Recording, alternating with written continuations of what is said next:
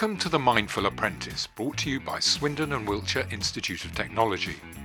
In this podcast series, we want to share stories and information to help everyone make the apprenticeship a success, whether you're an employer or the apprentice. We've interviewed a wide range of apprentices, employers, specialists, charities, and clinicians to make this series. Wherever you're listening, we hope you'll find it helpful.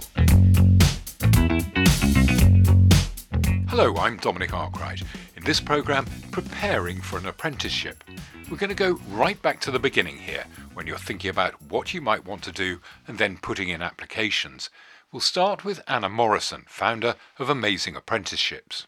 If you're genuinely not sure, and if you're really kind of like, I don't know if I want to be a hairdresser or work in childcare or work as a nuclear scientist, then I would recommend trying to get some work experience because you know, ideally, we want to help you get it right first time. So we want to try and get you into at least an employer that perhaps has got the potential to to expand your role into something that you might be interested in. So it's not untypical at all for um, individuals to reach out to employers and say, look, I'm trying to help decide what to do. Um, can you help me? Could I have some work experience? Could I come in and shadow an apprentice for a few hours? Could I come in and meet some of your apprentices and just have a chat with them? Um, I always say to individuals, kind of, you'll be amazed at how willing employers are to share their expertise and time and to help to guide you. It might seem a bit daunting, but definitely worth doing, according to Meg Ginsberg, an apprentice project manager at Southwest Water. The one thing I always say when I speak at schools is work experience is the biggest, biggest thing you can do to help you with your career. You know, reach out to companies, even if they don't have degree apprenticeships or any other level of apprenticeship that are sort of showing at the moment. If you reach out to a particular team that you're interested in, um, get yourself known, really be different. Um, even if it's just a tour around their premises, or could you please tell me a bit more about this project that you've worked on? That is all the sort of curiosity and wanting to learn that they want to see. And if you get a week's placement there for work experience as a year 10, that could potentially be your future team. They could be your future colleagues. So that will make you stand out because not everyone does that. Um, and I know a lot of friends who've actually had job offers straight away from the work experience. Well, that doesn't happen to everyone. So you've got to be prepared for interviews, assessments, and all the other stuff that comes with trying to land the right apprenticeship. We know how competitive they can be, so it's as well to prepare for a few rejections along the way. Olivia Skane is an apprentice at HM Land Registry and an apprenticeship ambassador in the East Midlands. Especially in the apprenticeship application process, people need to understand that you might not necessarily get the first apprenticeship you've applied for because they're so competitive and you're up against some very experienced and talented individuals. So don't take that rejection to heart because there's times where I didn't get the apprenticeship I wanted, but then look at me now, like I've got the apprenticeship I wanted, I've now been promoted. And if it wasn't for my rejections in the past, I wouldn't be in the position I am today. So it's really important to be re- resilient and understand that you won't get, sometimes in life, you don't get what you want to achieve, and that's okay and you may not get what you want several times. The message from Anna Morrison from Amazing Apprenticeships is don't give up. She's inspired by one of the apprentices she met at an awards ceremony. She had applied for 40, 40, 40 apprenticeships before she found this role. And it just was astounding kind of to have that level of resilience to keep picking yourself up and trying again because it's hard isn't it? If you get rejected for a job job offer or or if you don't um, hear back when you've participated in the recruitment process. But to show that level of determination to be able to get into an apprenticeship um, i just thought wow that is incredible. So how does it look from the other side of the fence the employer's side Mark Bates is Early Careers Programme Manager at Nationwide Building Society, and he says the key is to learn from your failures. Don't take it personal. Think about the areas that, that didn't quite work on that time and then be prepared to, to go again. And what I mean by that is, for example, um, sometimes we have people apply for some of our development programs and they don't get through the first time, they, they, they, take, they get through the second or third time. And when I ask them, what did you do differently, is they say, oh, I, I looked at the feedback and why I didn't get through, and I've gone away and I've learned this subject, or I've gone and taken some work experience, so I had some good examples to take to my next interview, or I've um, I, I went and did some shadowing with somebody, or I spoke to somebody, or I did some reading. So be well prepared for your interview and for any test or assessment you may have to do. A lot of these programs, the first stage of application tends to be online and automated. So the first time you do an automated test, for example, whether it be a, a, num- a numbers test or a values test, don't make the first time you do it when you apply. Practice it first, so then when you're ready for it, you can just take it and it'll feel natural. So, so prepare and ask other people who've been through the program how you can prepare for the assessment, and then you'll increase your chances by three or fourfold. Mark Bates from Nationwide. Once you've got the job, it's a different type of preparation. First of all, it's a good idea to research the company and the job you're going to be doing. In fact, it's a mistake not to, according to Andrea Dodd, Managing Director at Performance Learning Group, which delivers apprenticeships and training to the hospitality industry. So, before you start your first day within uh, whichever organisation that might be is almost having kind of a, a, research of looking through exactly what you need to do or, or what that business is around. Um, some apprentices go into a role not even sort of googling um, about that particular company. They just know they're going in to do a, a, a cooking type of role.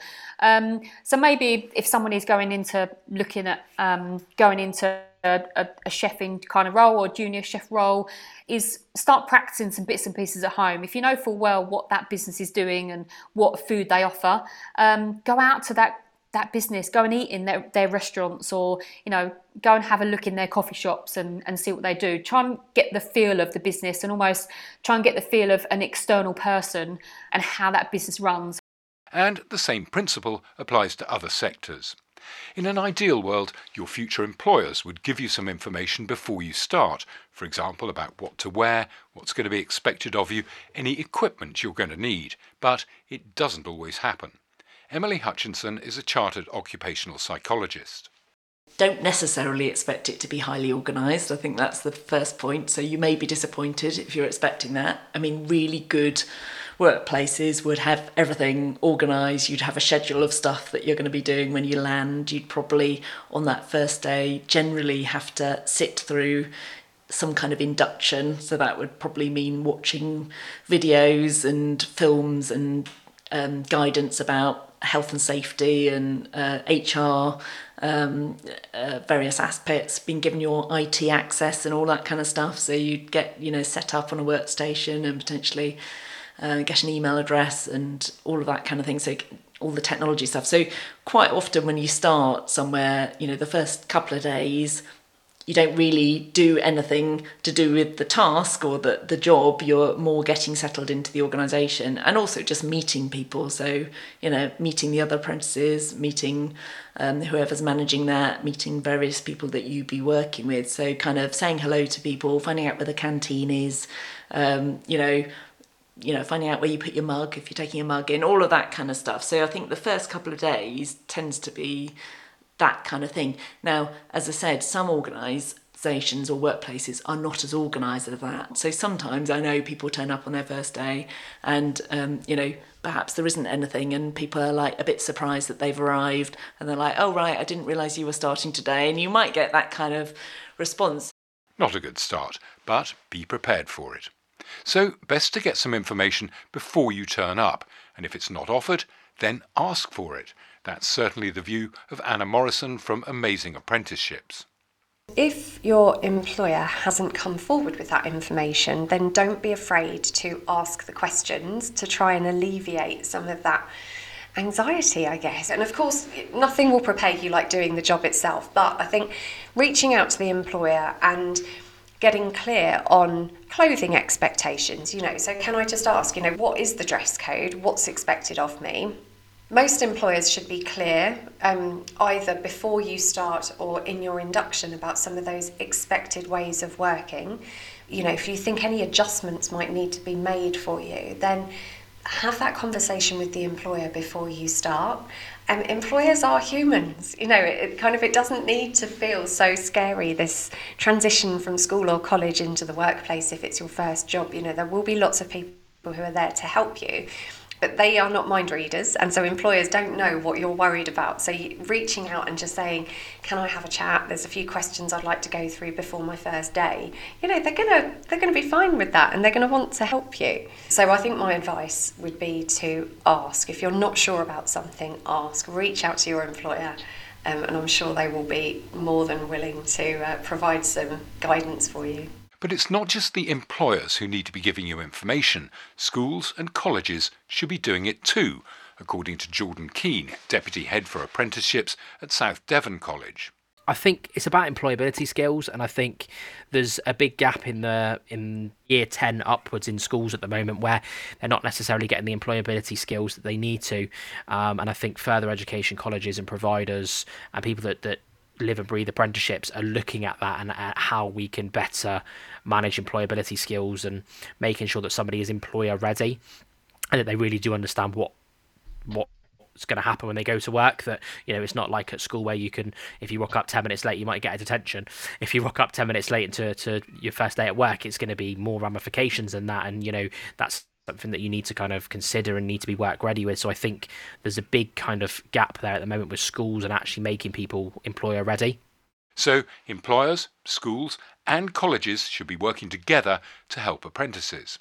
Sam Bishop is a performance psychologist and runs a company called Sam Bishop Coaching and Development. So, are the educational environments, are the employers, and are the apprentices aligned and working together in preparation for before the apprenticeship even starts to give the apprentice the information that they need, the details that they need? There have been times, and it's sad to say this, but there have been times where I've worked with groups of apprentices that are maybe eight to 10 weeks into their program and they feel very frustrated because they feel like they weren't giving enough detail or they haven't been set clear expectations or they feel like things have been in a little bit disorganized as they've approached or entered their apprenticeship program. And that can lead to feelings of frustration, disappointment, and that will be working against them getting the best out of themselves because rather than really setting themselves up for success, attacking their apprenticeship with high levels of energy and optimism and enjoyment, sometimes what we can see is that if that pre work isn't done by all three of them, then actually what can happen is those early stages of the apprenticeship journey can become quite, quite negative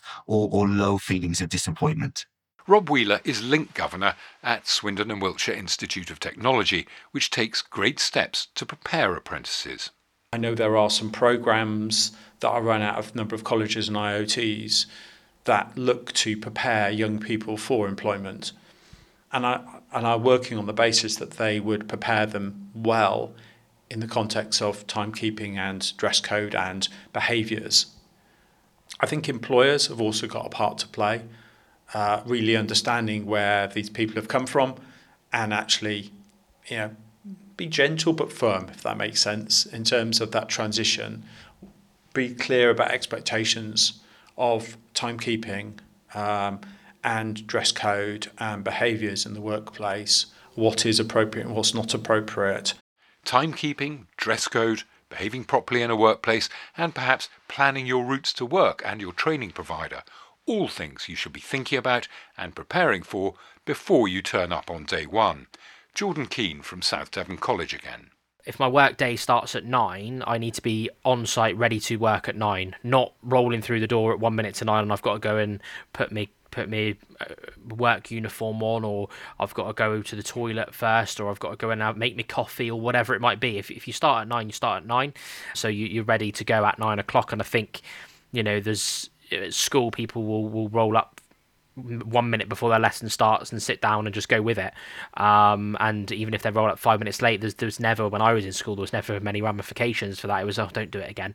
Um, and it's about understanding that you can't do that in the workplace, um, and that is something that you need to kind of you know, you hear the stories from university when people are so hungover they don't go to their lecture the next day.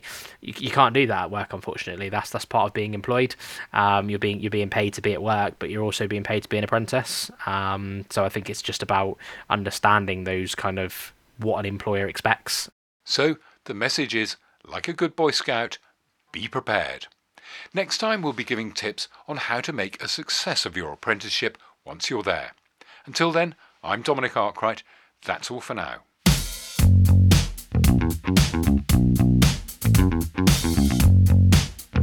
Thanks for listening to this edition of The Mindful Apprentice.